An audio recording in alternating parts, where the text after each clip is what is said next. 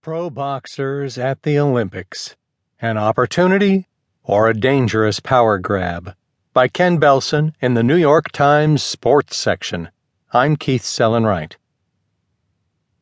The International Olympic Committee has been ripping down the vestiges of amateurism for decades, paving the way for professionals like Michael Jordan, Serena Williams, and Sidney Crosby to win gold medals.